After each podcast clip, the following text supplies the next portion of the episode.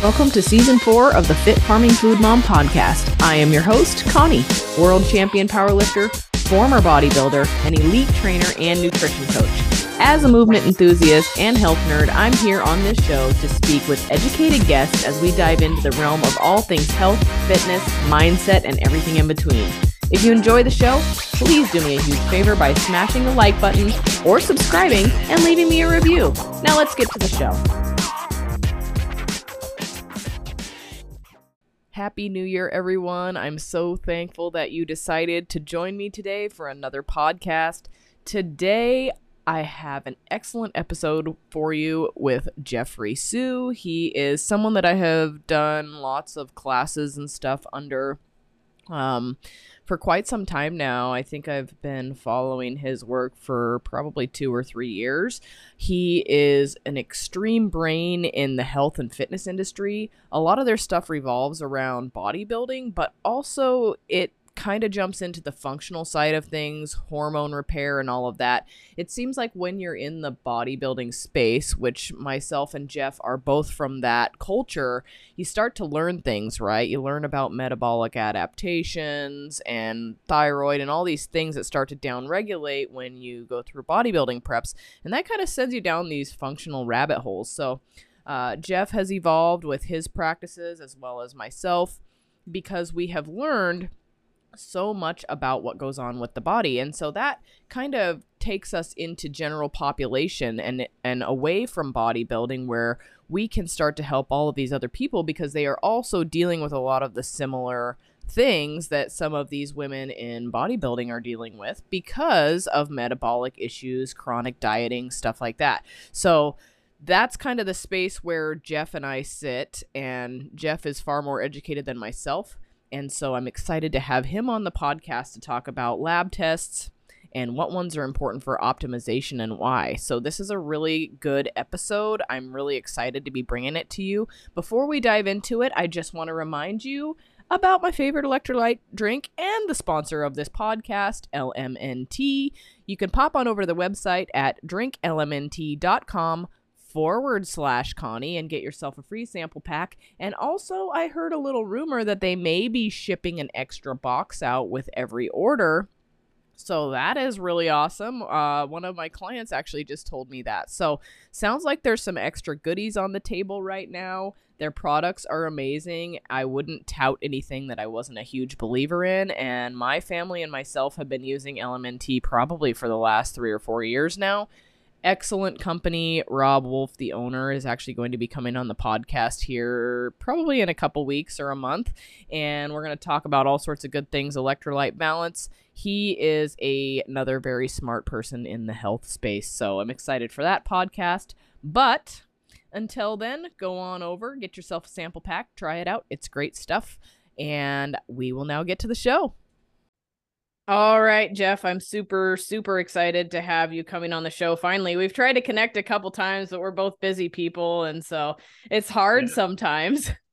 It is. Yeah. This is like maybe like half a year in the making, I think. Uh, yeah. Or maybe possibly more. I'm not sure. But uh, anyway, so to give a little background to our listeners, you are basically what I would call like a functional health coach slash you do bodybuilding slash you do kind of everything. But um, yeah. there's a group of you guys that are all really awesome. I've taken classes from every single one of you. Um, probably all. I think I've taken every one of yours actually. Um, mm-hmm. and tons and tons of lab work classes. People know I'm I love lab work. It's really one of my favorite things. Uh, and out of all of them, you are still one of my favorites as far as the oh. go-to with the lab work. So mm-hmm. I've been dying to get you on the show to talk about that because I could get on and spout stuff off by myself, but it's always so much more fun to do it with somebody else. Yeah, yeah, you have someone to bounce ideas off of. Yeah, it's only a conversation, right? Yeah, exactly. Well, so I, I first want you to kind of tell my listeners a little bit about who you are, what you do, and what got you mm-hmm. into this. Yeah. Yeah. So, uh, like you said, you know, my name is Jeffrey Su. I own a, a coaching business called First Call Out Fitness. Uh, it was founded in bodybuilding, you know, hence the name First Call Out. But I work with, um, you know, myself and my assistant coach, Laura Goldstein.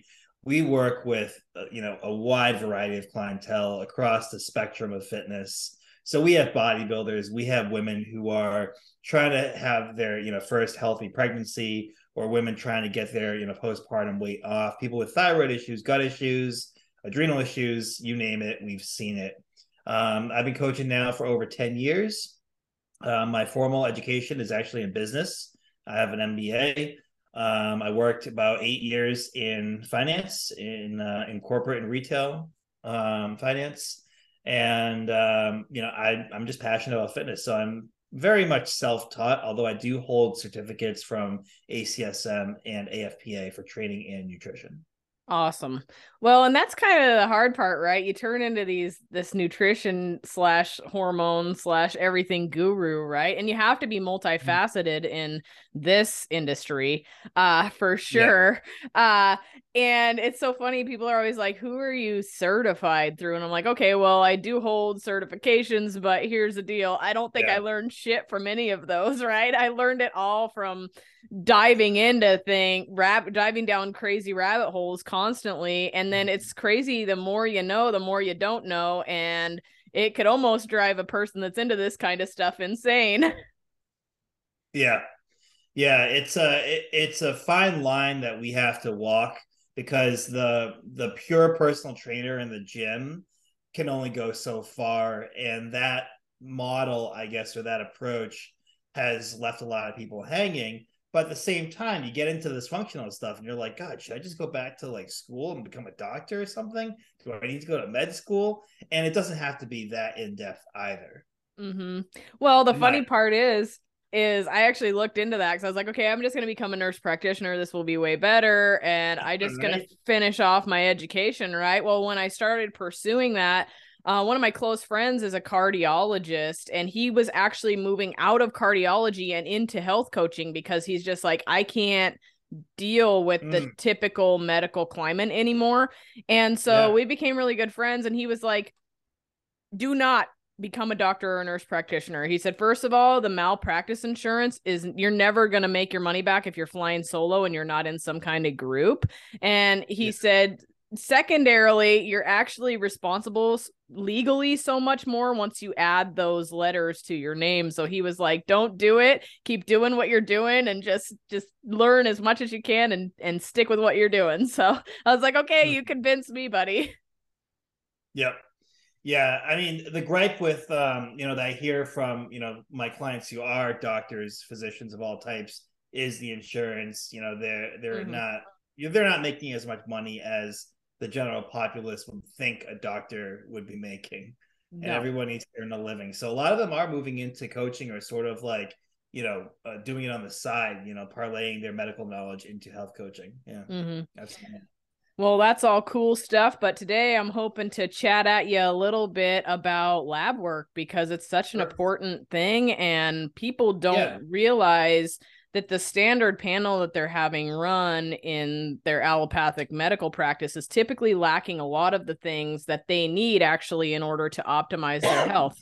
So I'm sure you've heard as we all have right in this industry is like I I don't feel good but my labs are normal or within range all those yeah. things and and when people like you and I start diving down that rabbit hole we start to see all sorts of things on labs that we can use to optimize someone's health or even weight loss journey yeah i think um you know the first thing for your listeners here or anybody listening to this really is to you know not you know gaslight yourself in the sense that if you feel off if you've been feeling unhealthy, you you think that there's something wrong with your body, don't let someone tell you that oh you're crazy, you're overthinking it or whatever. I think you know, yes, there are some people who are hypochondriacs, okay, but for the most part, for the most like you know average you know people out there who think there's something wrong with their body, it's worth investigating. The other thing is that you know lab work and you know what doctors run typically is really the bare bones um you know cbc panel complete you know blood cell count. Um you know you're running tsh you know thyroid stimulating hormone. Um it doesn't really tell too much. And the ranges you know most people are going to fall within the range because the ranges are so generous. So it's kind of like if you have a kid and you know he comes home with a C minus on his on his biology test, and you know the teacher's like, "Oh yeah, it's normal." But I mean, of course, you want your kids to be getting A's. You want your kids to be doing well in school. So it's the same thing. It's a range, but but does being at the bottom of the range, you know, is that a good thing? No, it's not. So no, we don't want to just barely pass our classes. I mean, if you go you seek want... out a doctor, you're not going to want the D minus doctor. You're going to want the A plus one. right? Yeah, that's a whole nother rabbit hole. But it, but I just want people to know that you know just because the the labs say normal doesn't mean you should ignore how you're feeling. You should feel great, and then wherever the labs are, they are. But um, just keep those two things in mind. Awesome. Well, and that I want to just caveat this with as you know, we are not doctors. We're just people that nerd out right. on all of this stuff and have made it our like life purpose to understand it well. So, uh hopefully we're able to help as many people as possible, at least bring valuable information to their own practitioner and understand themselves better so that they can, you know, help their health journey. So, mm-hmm. um so diving into that, when you look at lab work Mm. What do you like to order and why? Okay. Yeah, I think for the most part, you know, most people will benefit from at least getting their sex hormones checked. So for both men and women, this includes testosterone, progesterone, and estrogen. Um, I would also suggest getting insulin tested, your fasted insulin, along with your A1C and your fasted blood glucose. That covers, you know, the whole insulin sensitivity or resistance um, sec- sector of lab work, which you know some people may have heard of, you know, resistance and sensitivity, and then I would also get TSH, your thyroid stimulating hormone. I would get T4, you know, free T4, correction there, free T4, free T3, um, and maybe cortisol, fasted cortisol uh, to check how your adrenal function is. I think if you start there, and then of course you get the CBC uh, panel, which comes standard, that's enough to to start. Mm-hmm. Yeah, I would agree with that. So when you get into this, let's talk about hormones, especially in females first, because I think mm-hmm. that's important. A lot of women will come to me and they'll be like, "Yeah, I had my hormones done. Here, here they are." They don't realize that if you are pre, you know, before menopause, right? Or there's there's other your the hormones in your cycle fluctuate based on the time and yeah. the month that you're at. And there's actually an optimal time of the month to get those labs drawn in mm-hmm. order to kind of get a better picture of what's going on. So can you dive into that a little bit with us? Yeah, yeah. So for women, you want to get your your hormones, your sex hormones tested in your luteal phase, usually around days 19 to 21 of your menstrual cycle. And day one would be the first day of real you know heavy bleeding. You know you're bleeding for about you know three maybe five days and you know going through maybe you know four to five tampons uh, or pads worth of blood right? So that's day one you start counting. So you know it's important to get it within days 19 and 21 because that's when you ovulate. And when you ovulate uh, the follicle that releases the egg turns into something called the corpus luteum, which is why the second part of your period is called the luteal phase. Um, and this corpus luteum then pumps out progesterone. So if you get your labs tested before day 19, ovulation hasn't occurred. So you could get a misread, and the labs will say that you have low progesterone. Where, you know, if you got it tested between days 19 and 21, that's a better representation of how much progesterone your corpus luteum is pumping out. Mm-hmm. Yeah, so that's great information. Now, what happens when you have somebody that is maybe got amenorrhea or they're on birth mm. control? Does that impact the time yeah. of month that they need to get their labs drawn? Yeah, so you know, if you're on birth control, you're you're not going to be ovulating. You're not going to be you know secreting progesterone, right? Or if you have any sort of amenorrhea or hypothalamic amenorrhea, primary or secondary, your periods are going to be you know all over the place or non-existent, right? So in that case, just go whenever. It doesn't matter when you go um, because you could be testing other things like you know testosterone how low your testosterone is your you know you could see your lh and fsh is probably going to be very low and other areas that i mentioned earlier. Those can all be tested whenever in your menstrual cycle. Mm-hmm.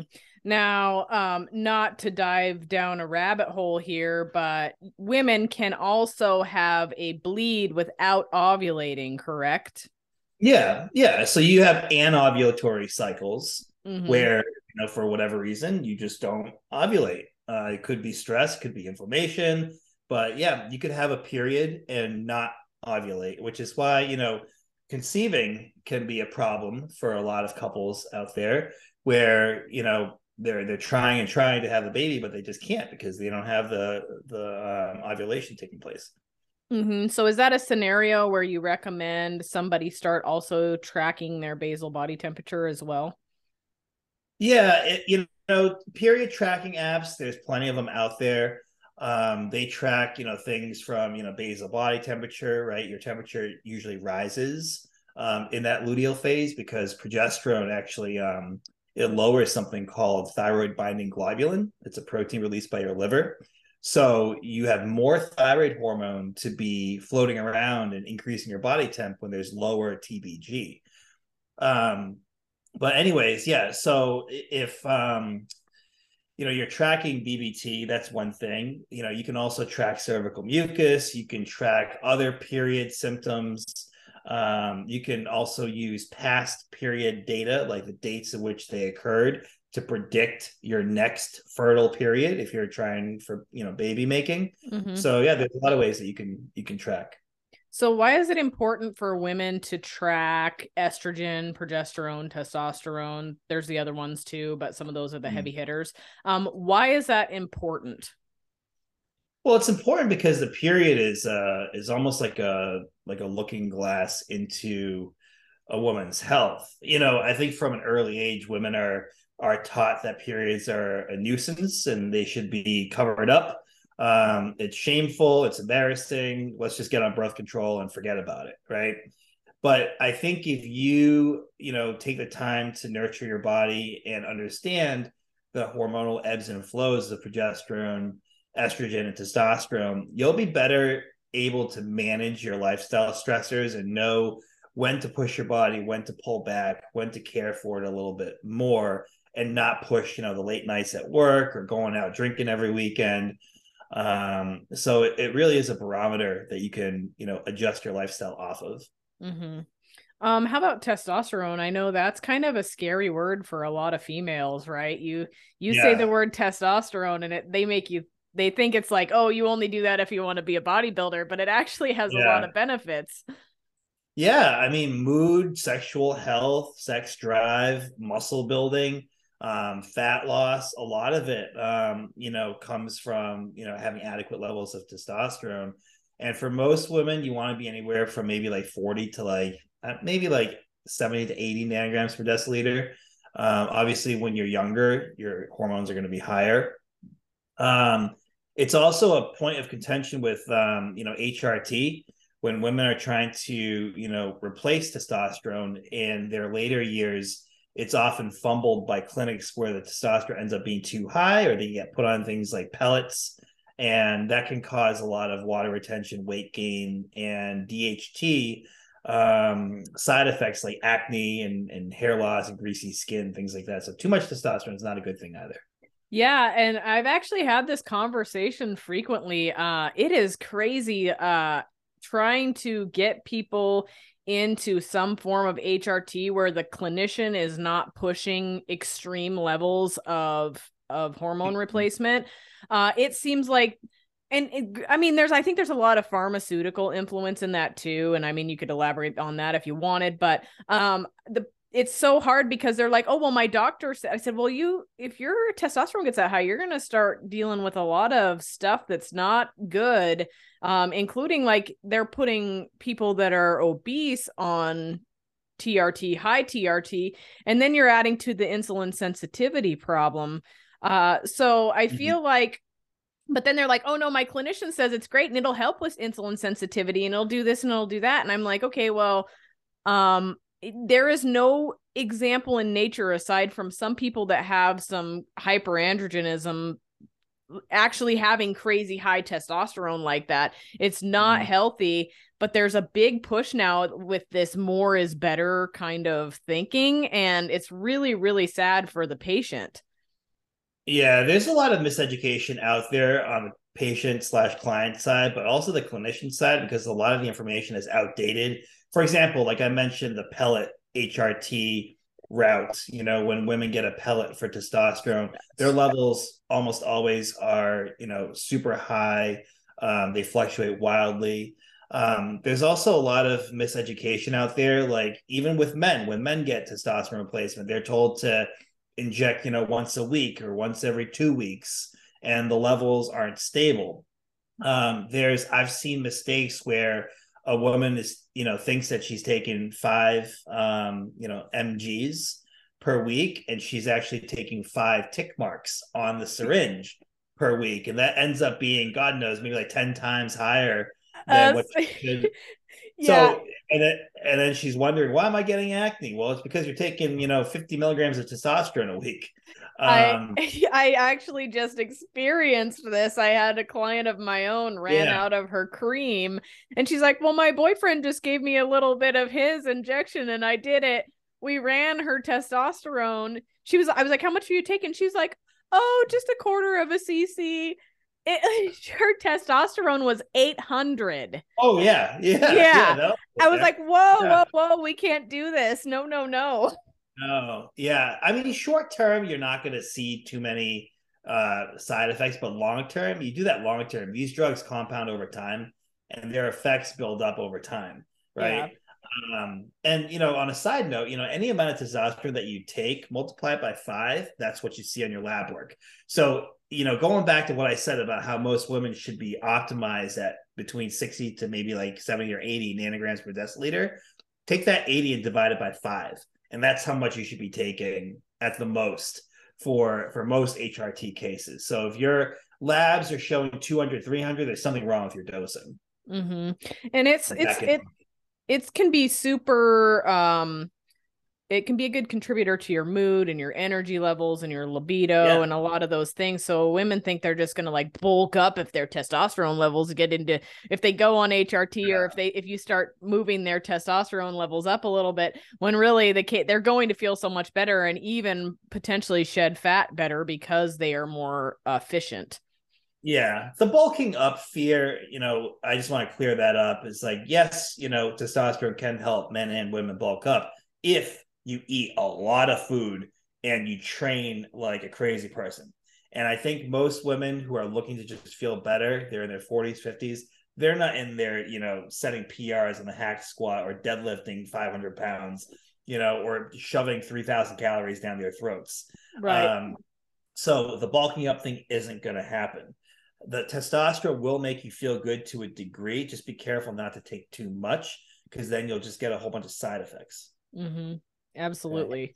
Well, so that's a good one. Now, I want to kind of dive down another rabbit hole with that one, Jeff, while we're sitting on that subject, because you mentioned cortisol and thyroid, and there are a lot of Mm. markers. So I find, and you may find this as well, uh, maybe you can elaborate, but I find most women are overdoing it in some way, shape, or form when it comes to people in like the fitness realm or general population women that start getting into Mm. fitness. They think they need to overdo it in order to get results. And so you kind of sometimes see that come back on lab work um as Yeah. adrenal stress. And so that's when mm-hmm. you start seeing things like DHEA downregulated and mm-hmm. progesterone downregulated and testosterone.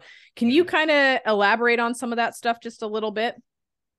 Yeah. So, I mean, it's all mindset and an emotional habit rooted, right? So, you know, humans are impatient in general. We're attracted to shiny new things. Uh, we want to go crazy. We want to do 75 hard. We want to do keto. You know, we want to get the weight off fast, even though in reality, if you ask yourself, you haven't really cared about getting the weight off or keeping it off for years. And all of a sudden, you want to get it off fast. So, you know, that, you know, uh, proclivity for you know impatient intense methods you know pushes people towards extremes and they they're training six days a week they're doing two hours of cardio they're cutting their calories down they're doing keto and all of a sudden they hit a wall, they binge, and then the cycle repeats. So that's why there are people out there who might be listening to this podcast who've been trying to lose the same 20 pounds for the last seven years. And it's just getting worse and worse. And then they get older and older, and then they have this pressure of time that they're like, oh my God, I'm 40 now. Oh my God, I'm 45. Oh my God, I'm 50. And it just like it it destroys them. That pressure just comes down on them. But if you take a deep breath, just pause and think about, you know, longevity in the sport or the pursuit of fitness, you'll realize that these extremes have done you no good. And a lot of that's reflected on lab work. So you see women with, you know, very, very high cortisol, or they keep pushing it too far and too long, that cortisol starts to plummet and you start waking up feeling like 10 cups of coffee can't even get you out of bed and you're flatline. That's what we call it as coaches, right? Your sex drive starts to tank. You're, you don't even want your husband to look at you or touch you, you know? And that's when you know that there's something wrong. When your kids piss you off, even when they're, you know, drawing some picture and they're like, hey, mommy, and you're like, oh, I don't even want to see it, you know? Um, you just turn into like, it's like Dr. Jekyll and, and uh, Mr. Hyde or whatever, right? So mm-hmm. you, you want to avoid that. Yeah. yeah i've been there actually so that and I, and all of my listeners probably know that like that's where i came from right so um yeah. and that was part of my thing as a coach is i didn't ever want to put people in that position i i wanted to make sure that they understood that they could do so much more with less yeah yeah you know when you're if you're in that situation and you're just impatient you're feeling pressure you're feeling anxiety and you just want the weight off, you just got to just take a deep breath, just stop, reevaluate what you're doing, and then trim things down to something a little more basic and sustainable for yourself. Yeah. And then I promise you the results will come fast mm-hmm. if you mm-hmm. do that. So you could could you explain a little bit what some adrenal issues could look like on lab work then? Yeah, yeah. So I mean, on lab work, you know, obviously the cortisol, right? You'd see fasted cortisol, um, either serum, you know, you'd see it really, really high or really, really low. Um, better ways to test cortisol, honestly, would be a saliva cortisol test. Um, there are a lot of third party companies right now that are offering that at home, and you literally test your saliva at home, and they'll tell you what your cortisol levels are. You can also get something called a dried urine test, which is you know abbreviated as Dutch. Mm-hmm. And you know, cortisol is metabolized into cortisone in the kidneys, and so that's why we can absorb we can observe um, cortisol metabolism on the Dutch test, keeping in mind that each test point is a reflection of the prior time frame because urine is voided, right? So then whatever you pee out now is a reflection of hormone levels maybe several hours ago. Mm-hmm. Um, so just understand that about the Dutch because cortisol is plotted in a pattern, and usually people do morning, midday, afternoon, and evening. So you need to understand you know the time of testing and the time where the hormones were highest when you're looking at that curve mm-hmm. um, as you mentioned connie there's uh, you know dhea um, which is um, you know one of the androgens in males and females that can get low testosterone tends to get low as well and this is because the ovaries and the testes and to a degree the adrenals will prioritize um, you know cortisol production glucocorticoid production over sex hormone production in times of stress. It's simply the body's mechanism of self preservation. And we're putting off more metabolically expensive processes like reproduction. So that's why your sex drive tanks when you're stressed. Mm-hmm. Makes a lot of sense. I like that. So yeah. let's kind of back up. We touched on uh, all the sex hormones and stuff like that. And we even kind of touched yeah. on cortisol a little. Let's kind of dive into the thyroid because that's another thing that I see is frequently not optimal on people with their lab work. Yeah, yeah. So TSH is, um, you know, like I said earlier, thyroid stimulating hormone, and it's a hormone that you know controls basically what you know the thyroid outputs in terms of you know the uh, the actual hormones T4 and T3 which act on your cells every cell in the body really. The thyroid controls like the rate at which your nails grow your your body temp your hair you know how often you, you poop. Um, the thyroid controls all that. So if you see a high tsh that's usually not a good thing high means hypo means low thyroid hormone because your body can sense how much hormone is floating around so if it's low, it sends a signal to your brain, and your brain then tells your thyroid, hey, let's kick up production. So the TSH goes up.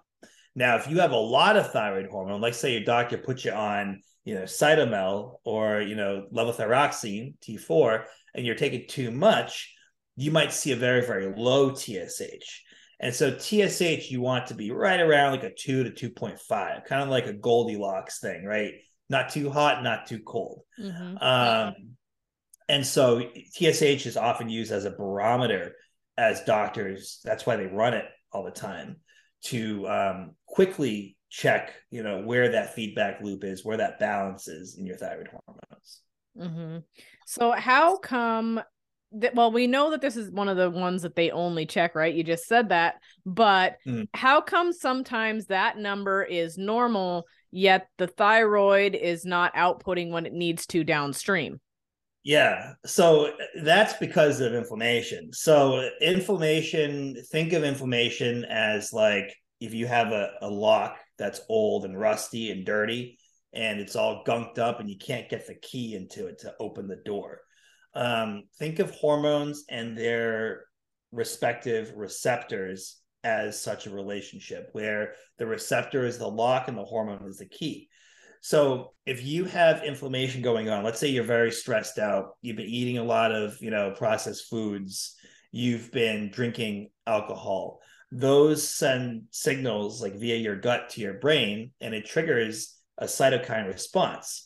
And there's a handful of main cytokines, TNF alpha being one of them, CRP, um, JNK and IKK complexes, which will downregulate your metabolism and prepare you for stress basically. And so when you're downregulating the system what do you turn off first? It's like your thyroid right? Let's slow down hair growth. Let's slow down skin cell production. Let's slow down gi motility. So what happens when you eat processed foods and drink alcohol and are stressed out for a long time? Your skin starts to look like shit. Your hair falls out. You can't poop. You can't mm-hmm. sleep. And that's basically the physical sympt- symptomatic manifestations of subclinical hypothyroidism absolutely. And you know that's kind of a thing. I've said this before and I, I probably have some hate over it but you hear a lot of people saying they are overweight because they're they have a hypothyroid but sometimes yeah. they have to think i eh, i may have a thyroid problem because i'm overweight. What came first the chicken or the egg? Right? It's so yes. easy it's yes. so easy to blame it on the thyroid, but how about your poor eating habits and lifestyle choices yeah. leading up to that that had caused the inflammation that caused that thyroid to downregulate?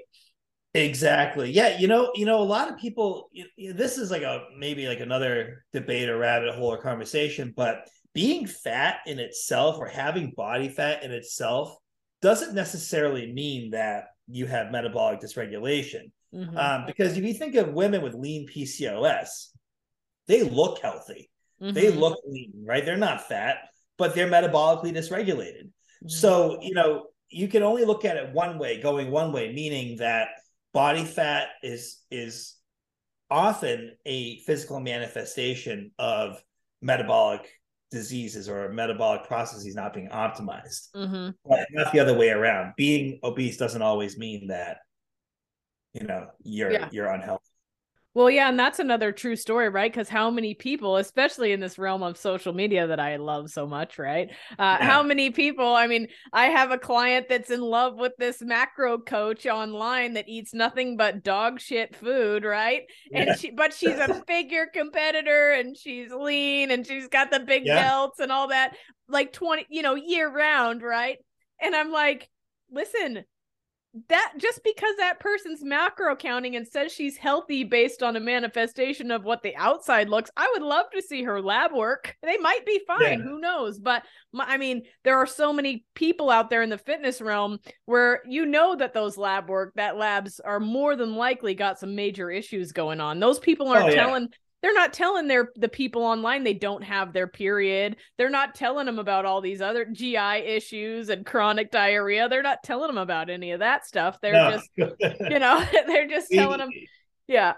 Yeah, as coaches, you know, at least, you know, I, I can speak for myself here that I've seen a lot of these Instagrammers and you know fitness you know people who have severe, severe, severe health issues, but nobody would ever know, and nobody really cares to ask because they just want to look a certain way. Mm-hmm. But the truth is is completely different. Right, absolutely. Well, so that was a fun rabbit hole to dive down, but yeah. um so when the thyroid starts to downregulate, there's a couple different things, right? So you see maybe mm-hmm. that the overall function is not optimal beginning with T4 being low and then downstream we see effects with that. Or there may yeah. be someone that ha- is generating enough T4 but it's not converting. So can you walk us through yeah. some of that? Yeah, yeah. So T4 is um, you know, let's just call it like a parent hormone. Okay. And then T3 is the more active. So T4 is like the parent reserve hormone. Then the thyroid, the body will convert T4 into T3, which then acts on the cells. In order to convert T4 to T3, you need things like magnesium and zinc and B vitamins. Um, you need to be healthy in order to, to have this process take place. Um, and that often happens in the, the liver and the gut. So if you're gut isn't healthy, meaning that you're not digesting well, you're not eating enough fruits and vegetables and things like that, um, that conversion will be impaired and you won't get as much of a bang for your buck with T3. Mm-hmm. Um, you know, going back to what needs to be tested for thyroid hormones too, there's also, uh, you know, I may have mentioned TBG with the progesterone thing, mm-hmm. but TBG can be increased under stress you could have more production of reverse T3 instead of free T3 in situations of a stress of stress and inflammation. And think of reverse T3 as like the brakes, and then T3 is the gas. So if you want to get your body going, get pooping, you don't want to hit the brakes, you want to hit the gas. So those things can affect the thyroid as well. Of course, you know, there's you know diseases like Graves and Hashimoto's, which are autoimmune diseases where the body is attacking the thyroid cells and there are tests you can run. One of them is TPO-AB, um, thyroid peroxidase antibodies, and then there's another one called TGAB, thyroglobulin antibodies, uh, which would signify an autoimmune condition. Mm-hmm. Now you're seeing. I have a little theory here, and I'd love to get your piece on it. But um, you're seeing yeah. a lot more people obviously especially women pop up with autoimmune disease but now you're yeah. also seeing it in men more frequently and i mean yeah. there's a lot of stressors right but uh i mean if you look back at the studies men are less susceptible to autoimmune disease and they're starting to link that to testosterone uh mm-hmm. But what i've and people are like oh well men have it now too but if you think about mm-hmm. it you're running a lot of male labs now and their testosterone is totally down in the crapper and so mm-hmm. i have this little theory that you're seeing more and more men with it because their testosterone is not optimized yeah i don't see i don't know the the any clear direct connections between sex hormones and autoimmune diseases mm-hmm. there are a lot of research there's a lot of research going on there um, but doctors and researchers haven't even come up with a clear connection what people do know is that women, you know, for Hashimoto's, for example, women are far more likely to develop Hashimoto's simply because of the way estrogen and progesterone interact with the thyroid. Mm-hmm. Um, how the, the menstrual cycle is is constantly changing, and then you add in birth control and things like that. Um, it's a mix that people are trying to unravel. But we know that women in general are more susceptible to autoimmune diseases. Mm-hmm. Um, I feel like you know our industry in general right now is is now moving on to the immune system. You know, 2019 was all about the gut, all about sex hormones. The functional coach sort of was birthed in 2019, I would say, and you know everyone was making posts about gut health in 2020, 2021, mm-hmm. And now you know some people are leading the charge about autoimmune issues and I would just caution everybody to to you know stop and you know again take a deep breath and think that just because you're tired, you have weight loss resistance or whatever, doesn't mean that you have an autoimmune disease. Autoimmune right. diseases are very very clearly defined and marked in the medical community. You can test for them. You would know if you have psoriasis or Crohn's or whatever else, Hashimoto's. Mm-hmm. So don't fall for any quackery out there. Right. It's kind of so when I was diagnosed with Hashimoto's, uh my TPO was 1100. Yep. That's so, clear yeah. yeah. And it was quite it was quite interesting because I had been complaining of a problem since I was 18 years old, literally. Yeah. Uh, I was an athlete, yeah. ran track and field, did all the things, right? Never recovered, always felt like dog shit. And they were like, oh, well, maybe you have mono, or maybe you have this, or maybe no one ever checked my TPO, right? Until finally okay. I found I was having these problems. I was doing tons of bodybuilding shows, you know, because that's healthy. Uh, mm. And I was having these problems. And I finally, I couldn't get a doctor to help me they were like, "You look great, right?" And I'm like, "Oh, I don't feel great." I finally found a doctor that was a bodybuilder, so I could go to her and be like, "Hey, here's what's going on." And she had identified it immediately, and I'm sure it was extra flared up because of competing and stuff like that. But I'm probably, yeah. I'm pretty sure I probably had it very long time, right? Um, yeah.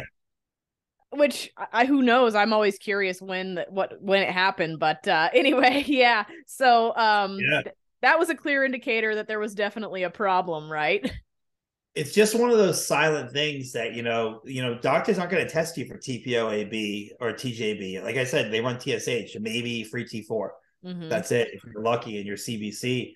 But yeah, that's why it's so important for people to be aware. And you know, this podcast, this episode here, will help with that awareness that you know there are other things that people should look into and push for testing and ask their doctors to explain to them um, if they happen to not feel right and suspect something is off.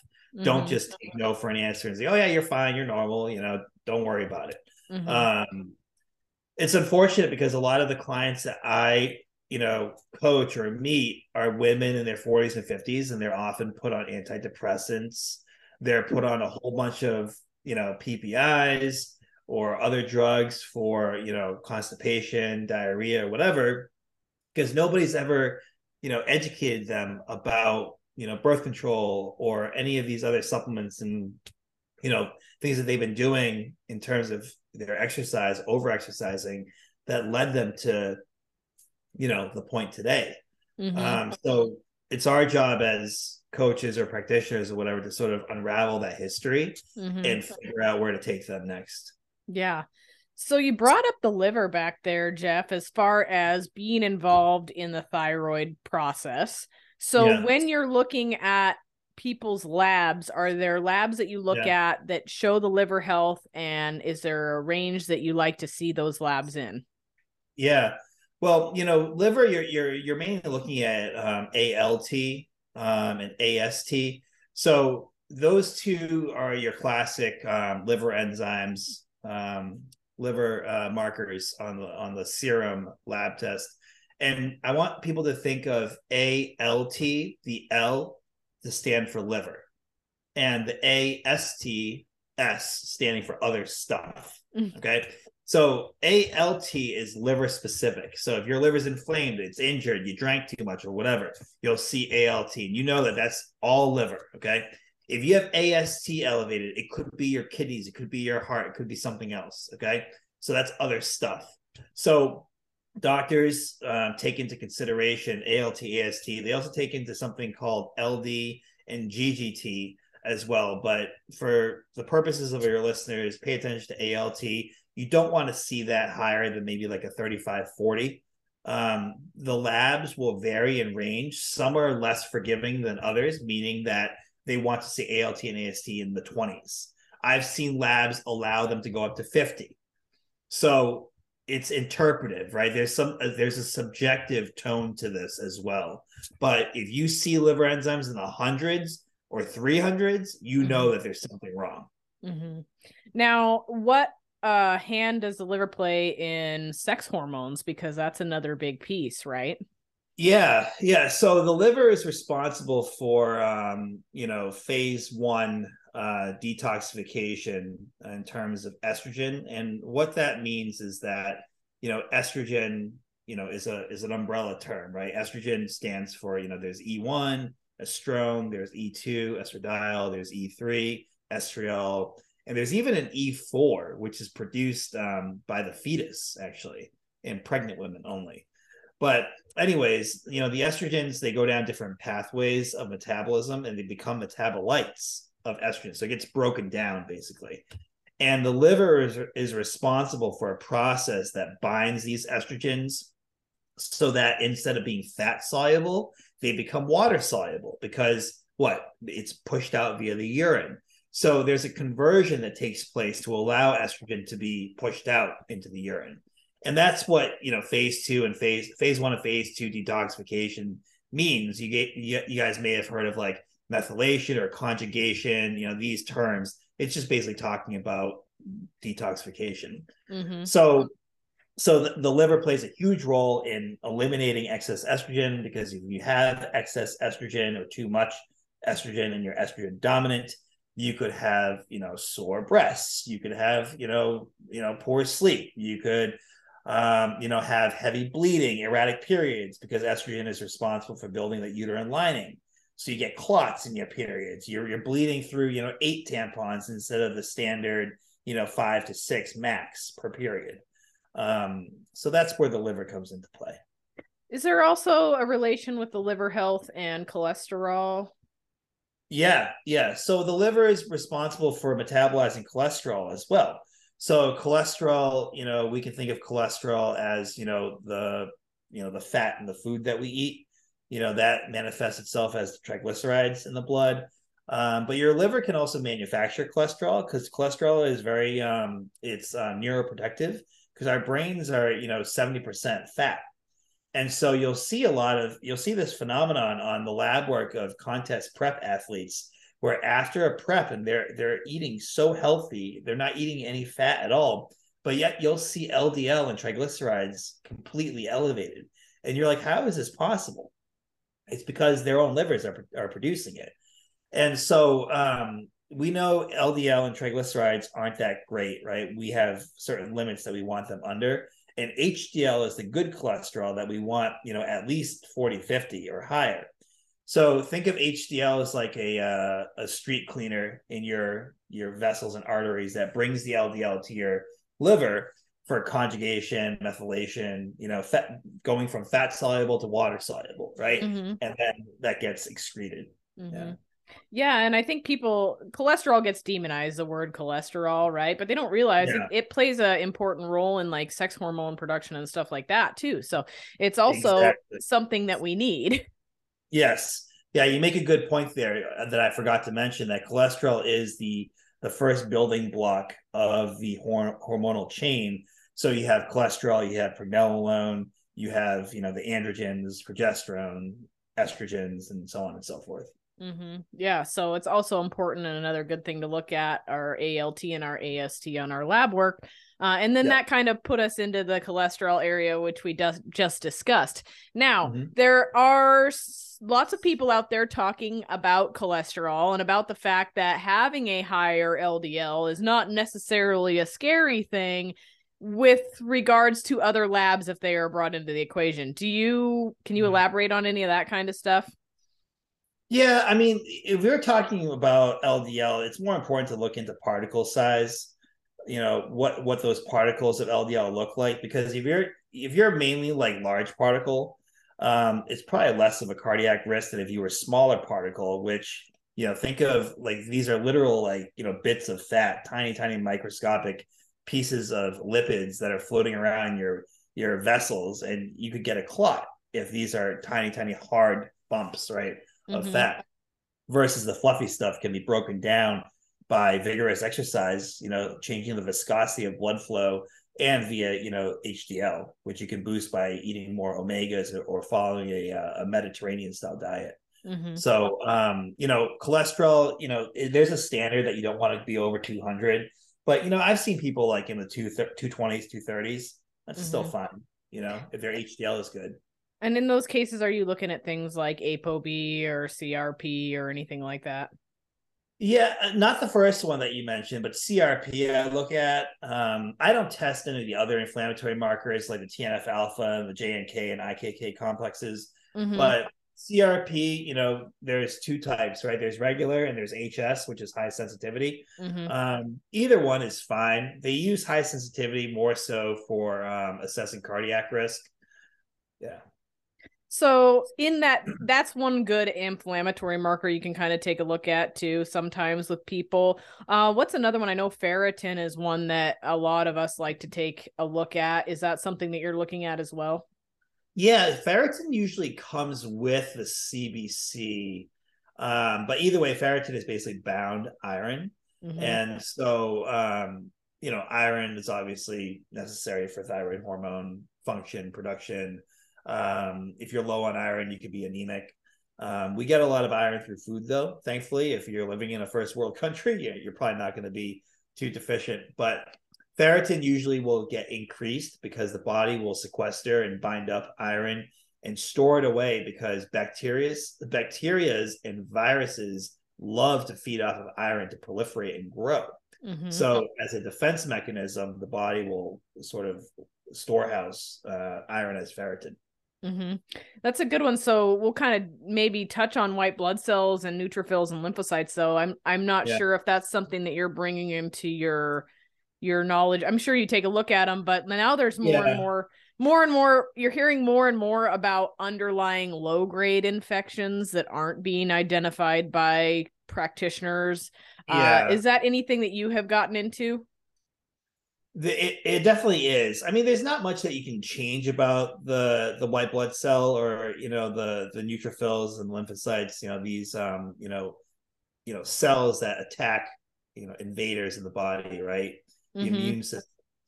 Um, but clients who have things like you know they had mono or they have HSV one or HSV two, the herpes virus, or um, you know they had you know covid mm-hmm. right so these are all you know things that could trigger an autoimmune issue so these are things that you need you know people need to be asking um, their clients you know in their intake forms they should be asking about these sort of viruses that people could have encountered even like chickenpox you know people had mm-hmm. chickenpox or um, epstein-barr um, lyme disease these are all very very common um, and they absolutely can you know trigger an autoimmune flare up down the line.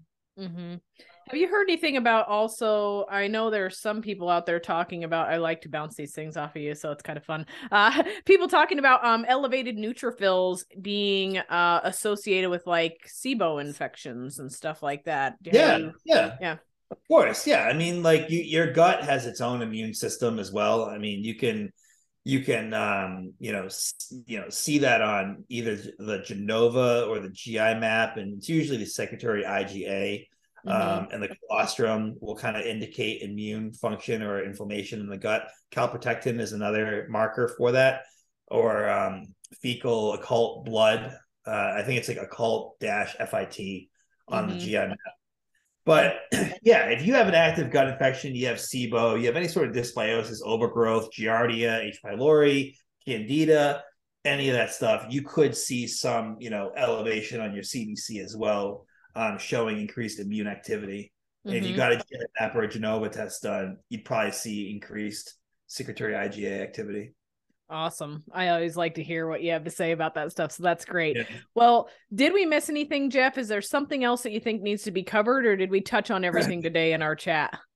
I think we did a, you know, this was a very, very smooth and very, very comprehensive conversation. You're a great host, by the oh, way. Thank you. Thank you. Um, I guess my my only uh imparting message here is like, you know, you know, this may sound over the top and complex to a lot of people, and that's totally fine. But just remember that the core message here is to don't gaslight yourself if something's wrong ask questions until you find answers that satisfy you mm-hmm. don't be afraid to ask for tests and find someone who can help you interpret them not replace your doctor but health coaches like myself like Connie countless others out there who are educated and willing to help they're all great resources mm-hmm. at the end of the day remember that stress inflammation and insulin resistance are going to be the core drivers of every p- problem you can even think of in this in this um, arena of health and fitness.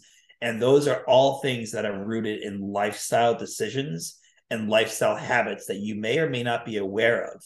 Mm-hmm. so and, and a lot of that stuff is in your control. Mm-hmm. so um, don't get lost in the um, the high end details the peak of the pyramid. Work the base and you'd be surprised how far you can go I love it. Well, if people want to reach out to you and talk to you about anything like this or do a consultation or become a client or just look into your stuff, how do they find you?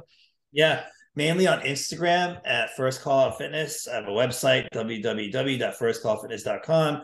or just look me up on Facebook, Instagram, Jeffrey Su. You can find me. Um, yeah. And are you it. still selling class recording packages and stuff like that? Yeah, yeah. I still have that bundle of classes. It's like seven classes. Um, it's over, you know, 14 hours of learning plus all materials. It's 500 bucks. So I heavily, heavily recommend that. To that might sound like a steep fee for some, but these you get insane value. And this, I yeah. think you educate in such a way that if somebody is really having an extreme struggle with their health, if they were mm. to just take a few of your classes, maybe even just like a lab work one or a stress one or cycle syncing, whatever it may be, it's going to help them further educate themselves so they can advocate for their health as well. So that's another option if exactly. for some reason they can't do custom coaching with people such as you and I. Definitely a great option. Yep. So awesome, Jeff. This has been a amazing conversation and I really appreciate you taking the time to come on the show today. Definitely. Thanks for having me.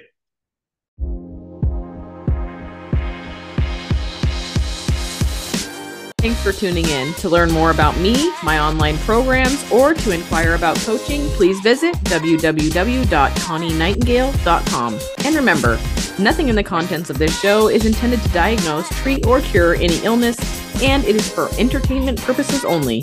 Please consult with your primary care physician before implementing any new health protocols.